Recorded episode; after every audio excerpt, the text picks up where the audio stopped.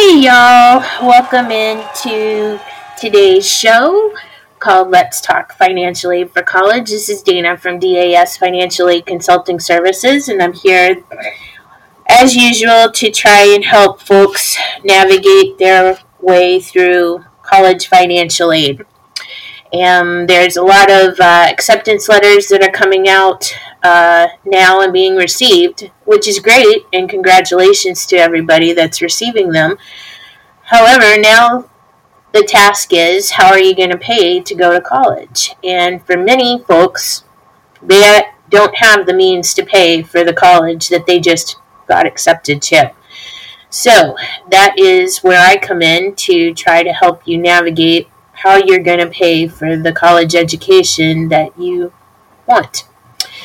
So, a little bit about me. Again, my name is Dana Anderson. I am a financial aid compliance officer, advisor for technical schools and uh, cosmetology schools across the country. Uh, that's what I do um, on a daily basis. I review college applications for that sector.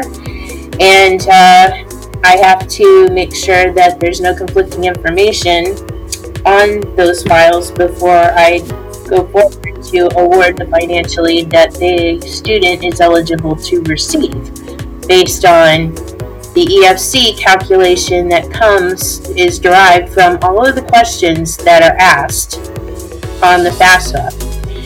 And I've noticed uh, in the most recent months that I have been uh, reviewing files, um, especially after the COVID uh, emergency was uh, declared back on March 13th of 2020, and then uh, the Biden administration took away the uh, compliance reviews uh, for the files beginning on July 13th of 2021, which continued through, uh, or was extended actually through this year as well.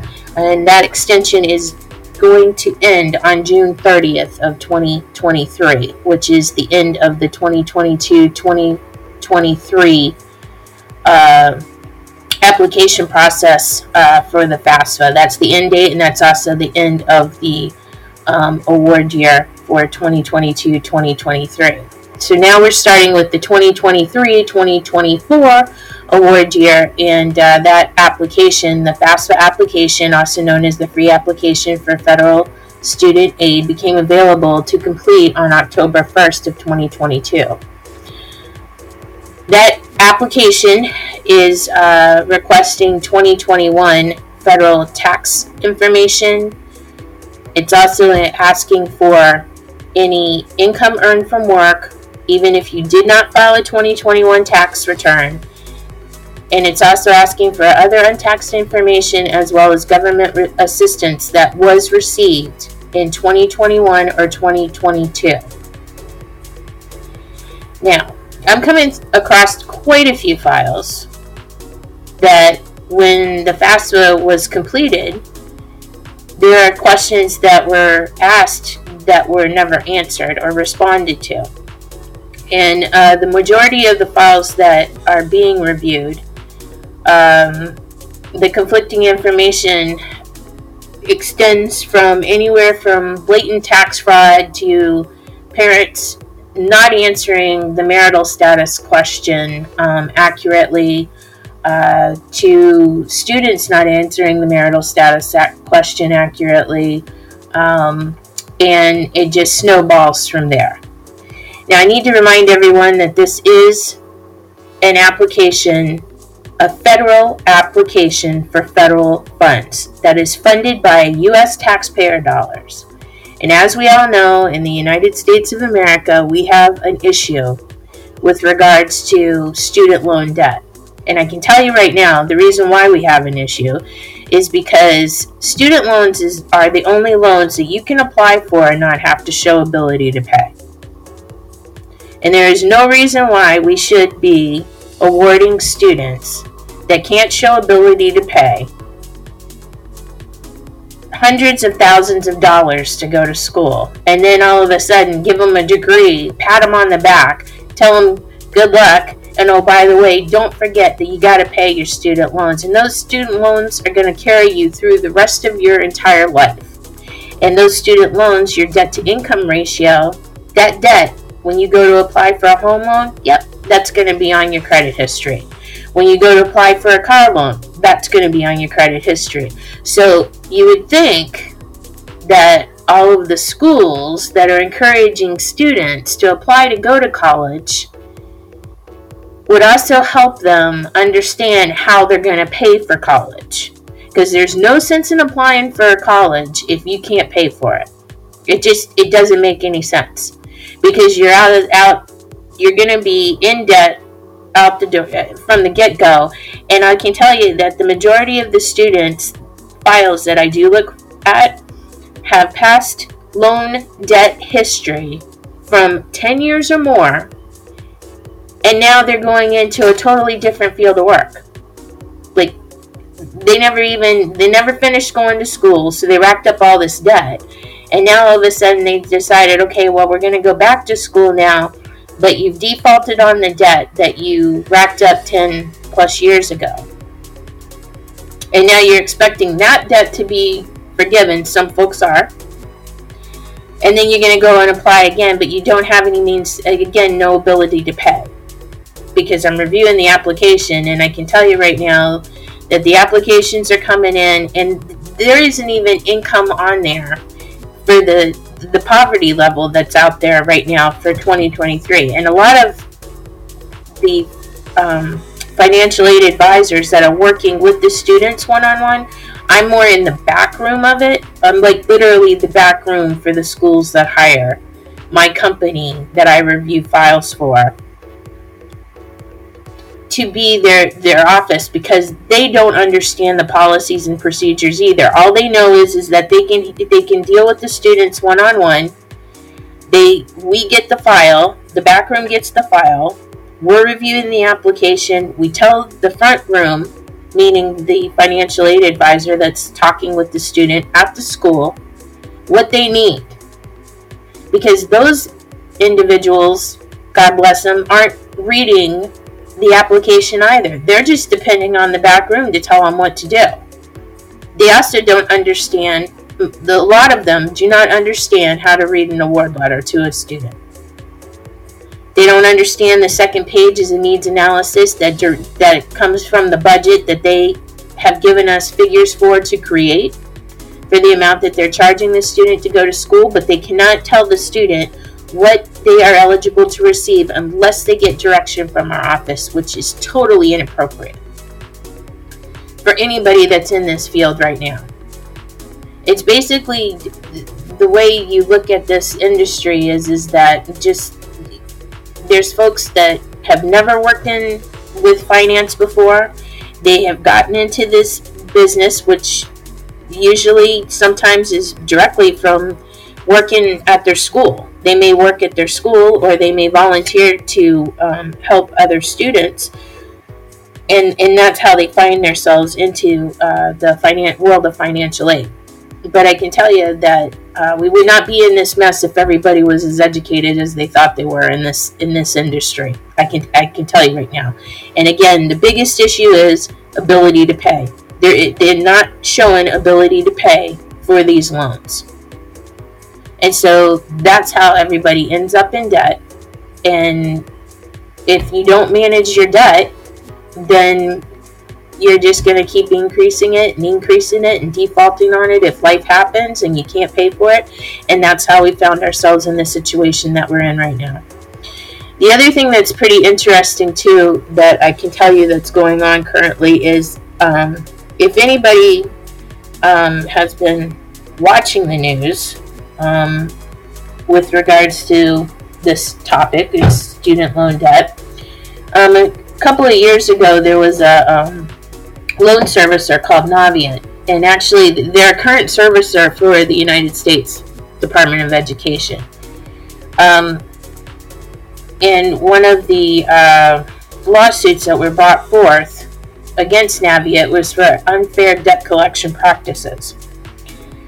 And um, I'm finding a lot of the students that are enrolling right now that have a default loan status and that are able to get additional loans under the Fresh Start initiative, uh, which is basically the Fresh Start initiative rolled out and and last year and everyone I think it was in August and basically it was stated that under the Fresh Start initiative the students that were in default status could simply just sign another promissory note. It's basically a blanket promissory statement that says, Under the Fresh Start Initiative, I promise that I will pay the new loans that I'm taking out. And they sign this form and they also acknowledge the fact that the default loans, they're not being forgiven. They're just going to be kicked into repayment status over to a servicer, and that servicer happens to be Navient on the files that I'm looking at, that after they've received loans on, there's a new ISIR that's being produced, and new record, if you will. And when there's changes to a student's record, the department issues what is called an ISIR, and it, and it just basically tells you what the, the latest and greatest status is for the student.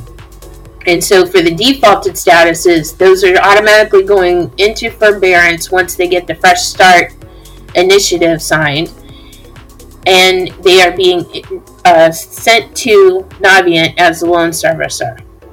So the government in the states sued Navient. They had to do a settlement for students for unfair debt collection practices, but now all of a sudden they're being the servicer extraordinaire for the default loans that are going into repayment under the Fresh Start Initiative. I can't make this up. I'm I'm just telling you exactly what, what's going on, and if if you want to gather more information on it, just Google it. All you got to do is Google it. Google Navient, N A V I E N T, and the whole the whole scenario is going to come up. The only thing they're not going to tell you is is that what I just gave you for information because I'm giving you backroom information from the United States Department of Education, which actually, if you want, you can access that information too. Anyone can. You go to fsapartners.org and that will come up, uh, .gov.org, I think it is. Let me look at that. Yeah, fsapartners.ed.gov just type that in and you have access to everything that all of the financial aid professionals have access to. Uh, that is information coming directly from the United States Department of Education. So that's one uh, little piece of, uh, or one area you can access as well um, to gather information. Uh, the other area of information that you can access to is called student studentaid.gov. And if you go to studentaid.gov, that's where all of the um, information with regards to student loans is located. So let me uh, bring that up. And, well, actually, just tried to bring it up and it's not there. So maybe the, they're working on the site at this point in time. Um, but so that's a little bit of information from that. So now let's get into the FAFSA application. And um, what I would direct you to is to just simply go to 23, 2023 2024 FAFSA. F as in Frank, A as in Apple, F as in Frank, S as in Sam, A as in Apple. If you type that into a Google, Google search or any search engine, uh, that'll bring you to the application and then you can review it in PDF form. And I highly recommend anyone that's filling out the application before you go online to fill it out, read it. It's a simple application. It's not as difficult as it's made out to be. It asks for the pertinent information that any loan application would ask with the um, exception of the change on the 2023 2024 application. There is no gender question, which eliminates um, any um, automatic offerings for aid can no longer be offered to in individuals of gender. So if you're a male, you can no longer receive offers from, for men exclusively. Um, for women, you can no longer receive scholarship offers because they eliminated that gender question, which used to be tied to organizations that would be able to um, offer scholarships and so forth directly to the email that's provided on the um, application. So that now even um, makes more legwork for uh, individuals that are looking for scholarships um, and grants to go to school versus to help pay versus just relying on taking out student loans. Because I can tell you right now, the student loan amounts that are eligible for first year, they in no way will cover expenses for first year's first year tuition. It, it doesn't cover it. Right now, the loan limits for uh, first year, you can um, request 3500 in a sub loan, and you can request, if you're a dependent student, $2,000 in an unsub without a plus denial. If you have a plus denial, those plus denials are only good for 180 days from the date the decision is granted. It does ding the credit uh, score for the uh, parent, so you want to make sure that uh, if the the parent is aware of that, uh, so that they're they know that every time they apply for a plus loan, they will their credit score does get um, I say dinged, but for lack of better word, but it does it does go against your credit score every time a loan application is applied for, and um, there's a credit history uh, that's searched. So just so you are aware of that. Um, the student is eligible if there is a plus denial um, for $6,000 in an unsub loan. So that's a total of either $5,500 or $9,500. The other thing about a plus loan is, is when the parents apply for a plus loan, they go into repayment after the second disbursement is made um, and the student has not graduated yet. You do not go into forbearance um, or you cannot defer uh, the payments. Now, when it comes to a student with the sub loan, subsidized loans, the interest is accrues, but it is deferred until six months after the student graduates. When it's six months after graduation, the student goes into repayment status. That six month lag time is given so that the um, school can set up the information for the student, basically informing the area of the Department of Ed, which is known as Common Originations and Disbursements, or COD, in our world. Uh, they go in and, and update uh, the student's history to confirm that the student graduated, so that kicks in six months, and this, then the USD delegates the loans out to the servicer. The servicer contacts the student, and then repayment starts in six months. When it comes to an unsub loan, the student either elects to pay the interest while they're going to school, or they can also defer it. Um, it's highly encouraged, though, that you do pay um, as you go, uh, so that in the end you're not uh, getting a huge bill. Um, because again, uh, interest is accruing. And the interest isn't accruing at like a rate of 1% or 2%. Every year, rates are issued um, on what the rate's going to be for when the students go into repayment. Um, and so, again, that information is accessible on the FSA partners.ed.gov site. It comes out in an electronic announcement um, and that information is then accessible again to everybody. Everybody that's in this uh, line of work, or you know, now students and parents are giving you the information. You can go look it up yourselves. Um, the one thing I do want to um, emphasize is is that I've noticed a lot of the applications when they are received in, and if there's um, supporting documentation that is requested. The supporting documentation is not completed accurately. Um, I think I have pointed this out on um, a couple of my blogs um, that I have posted.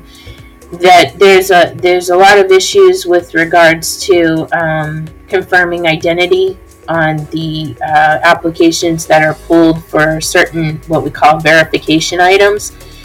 And again, the department uh, halted, if you will, verification items for uh, what we call V1 and V5 flagged. So what that meant was is for only the V5s and the and what they call V4s, those were to confirm the student's identity and also provide a statement of educational purpose. It's a form that gets completed. Typically, students are handwriting the information, and I can't tell you how many students have been completing these forms, and their social security numbers may contain the letter, the number five, and they're interchanging the number 5 with the letter S. And it's pretty blatant, and you can see that because the students' names usually contain the letter S, so you can tell when they're writing their name uh, he, that that is not the number 5. And I can tell you that Social Security Administration, you are issued a Social Security number that's numerical. There is no cha- interchanging of letters. There are no letters that interchange with numbers. It just it doesn't happen. Um, so, having said that, um, there are quite a few of those files that are coming in that are conflicting um, with that information. Because if you pull the social security card, or even if you just compare it to the application, the applications the number on the application is made up of the social security number of the student. It's also made up of the first two letters of their last name. It's also made up as to how many um, what we call again ISIRs that's the uh, result of the FAFSA application. When we go to review it if the student goes in and makes any changes or if there's a financial aid rep that goes in and makes changes on behalf of the student and or the parent goes in and makes changes again that results in another ISIR and I believe you can get up to like 20 ISIRs and um, and I have seen in my 17 years of experience there's been a few files where students are making corrections on a regular basis with more than conflicting information. Um, and, you know, it's just one of those things where we are required to review these files to make sure that the information is accurate and there is no tax fraud or there is no uh, fraudulent um, information being provided on these files so that uh, you can get the financial aid is, can be provided to individuals that don't um, actually qualify for it or deserve it, but because they provided false information, um, end up receiving it. So, all of this is uh, compliance actually is going back to normal um, as of May 12th because May 11th is the end date of the COVID emergency. So we are going to go back to normal um, beginning uh, May 12th in the financial aid world. So, those of you that are financial aid professionals that may not know this, um, be prepared that your uh, workload is about to get even more uh, arduous, if you will, uh, than it has been in these past several years because of the um, the override, if you will, on the uh, from the department with regards to compliance. So, again, when you're filling out the 2023 2024 application, review it, read it. The link is there, and it, again, it's not that difficult to complete. The um, Department of Education as well as the IRS have gotten together quite a few um, years ago, and you are able to actually link your tax information directly to your FAFSA application as long as you provide the correct information that you had on your uh, tax return at the time. Meaning you have to confirm your address, your name um, that you had at the time of your 2021 application. If for um, tax return filing, if for some reason you cannot uh, provide that information, you can skip over it. Uh, you, and and put in the information from your original copy. If for some reason you don't have your original copy, you can contact the IRS and request an IRS tax return transcript for the 2021 award year. if you don't have your W 2s and you didn't file a tax return for 2021, and for some reason W 2s, you lost those, you can get a wage statement from the IRS for 2021. And that will be um, something that will be needed when you go into your financial aid office. So, before you make that appointment with your financial aid advisor, the first thing you want to do is, is you're going to read over your 2023-2024 free application for federal student aid. Once you read that over, um, and if you want to print it out, complete that form, or you can go online and complete it. But I highly recommend that you take your time when you're completing it. Um, make sure you have your tax forms available and for review, and you also have your wage statements available for review, and any other supporting documents that they are requesting. So you're going to need to confirm your identification. Make sure you have a driver's license, valid driver's license with you, um, and also have um, your social security information as well. If if for some reason you don't know your social security number, make sure you have your card available so that you can defer to it. Um, the other information that you need to fill out is the current number of family members that are living in your household um, for parents, that would, you know, qualify for the people that you're taking care of. Now, the one um, item I will say uh, that I have been seeing quite a bit of uh, recently on files is is where you have um, families that are integrated uh, from uh, previous marriages, and now you have a, a, you know a, a step parent that's you know parents remarried you have step parent and you have those family members but there may be still a couple of family members uh, kid wise that are living with uh, the, the exes. Um, if you are paying child support or paid child support in 2021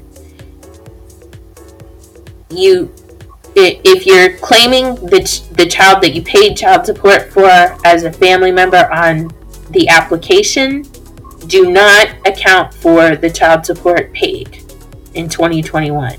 The reason for that is, is it's considered double dipping in the uh, calculation for federal aid, and uh, it will it will be requested to be clarified when they see the number of family members and if you answer child support paid uh, for 2021 to make sure that that is not uh, a situation where there are children being claimed for the that received the child support that was paid. I can tell you that you get a better calculation if you count the child as a family member than if you count the child support paid. Just letting you know that that's the that's how the system works and so that's a tip from me um, so if you paid child support in 2021, I would recommend that you count that child who received the child support as a family member and don't include the child support paid. That's just a tip. Um, other than that, um, make sure that your marital statuses are as of the date of application. You can't project if you're in if you're a student and you're engaged and you're in the process of planning a wedding and you know you're going to get married and you're going to be married after you complete your application. It might be better if you complete your application after you're married or complete it now but your marital status is going to be single, which means that if you are under the age of 24 or if um, on the application you cannot answer yes that you were born before January 1st of 2000, that makes you what we call a dependent student by age. And then there are a number of questions that are asked in step three that if you can answer yes to and provide documentation, then you'll be able to uh, qualify as an independent student. One of those questions are, as of today, are you married? That's question number 43 on the application. if you answer, if you can answer as of today, are you married? Then that makes you independent. But if you can't, and again, you're just engaged, then you're going to be de- dependent and require your parents' information on this particular application. But for the 2024 2025 award year, you would be able to answer yes that you are married because at that point you probably would have already um, gone through with the wedding and the ceremony.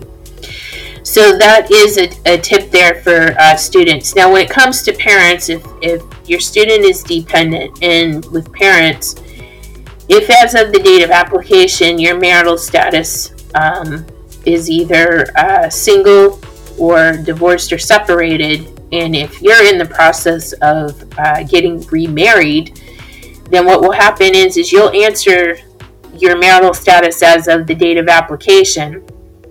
Um, but if your marital status changes during the process of the application, then you are required to update your application and your marital status. Now, what that will do is include your new spouse as a um, as a family member. You do not have to include your new spouse's tax information on the application per department guidelines. Uh, but when your student fills out the next award year's application, your new spouse's your spouse's information will be required to go on that application as far as tax information, income, and, and whatnot goes. So I just want to um, clarify that and make sure everybody's on the same page. But again, the application itself is not hard. It's just a matter of reading what's being requested. And if you have any questions, there are folks that are available to answer the questions. And I know I've watched uh, several postings that have come out um, from the department through through the federal student aid, and I usually see them on Facebook. And we and as soon as the application is dropped on October first, you have parents that are trying to fill it out or students that are trying to fill it out, and all of a sudden everybody's having a meltdown because nothing's working and and I just have to remind everyone that we all should be used to when programs are uh, released now that there's always going to be a glitch. There, there's nothing that gets rolled out that is 100% perfect. Um, so, and then you have the volume with it as well. But I also um, want to briefly uh, go over with everyone that uh, the main reason why these applications are released as of October 1st which in the um, government world is the first the the beginning of the fiscal year for the new year. Um, the, the October 1st uh, date was provided to all uh, students and their parents um, to be completed as soon as possible because states have deadlines for when you can apply for scholarships and grants, and this is clearly outlined on the first page of the of the uh, FAFSA. Um, and right now, there are several states that the deadline has passed for um, applications for uh, any type of um, scholarship. But there are still uh, some states out there that are um, have open um, they haven't reached their deadline yet on those um, applications for the um, grants and so forth for the state grants or state scholarships. So I, I highly recommend that everybody um, review the first page of the application. It's right on the right hand side. Pay attention to any symbols listed after your state deadline. Um, and then they have state deadlines, and it runs all the way through all the states that offer any type of assistance to students. Um, so please make sure that you are um, reviewing that and getting your applications completed accurately. So that's a little bit of information um, with regards to what's going on um, with the application, the common errors that I'm seeing. If you have any questions, feel free to contact me directly. Um, I'm going to be offering um, some uh, classes and training with regards to um, completing the FAFSA uh, with your students. Also, uh, student eligibility and um, college financial aid literacy is what the course is going to be all about. It's going to be about how you apply for a loan, uh, the, the application. It's going to be what you are eligible to receive based on what school you're looking at, and also um, the tips that I know um, to get scholarships and grants and people that I can direct you to that can help you with that process as well. So um, look for that to be announced on my social media pages, which um, are under Facebook, um, under DAS Financial Aid Consulting Services, as well as my LinkedIn page, which is under my name, uh, Dana Anderson. Uh, so thank you very much for uh, tuning in today. I hope you found uh, some of the information that I've provided useful. And I'll be looking to chat with you again next week. Um, and hopefully, we'll have some more updates with regards to what's going on with the student loan uh, forgiveness and uh, the new um, award year coming up soon.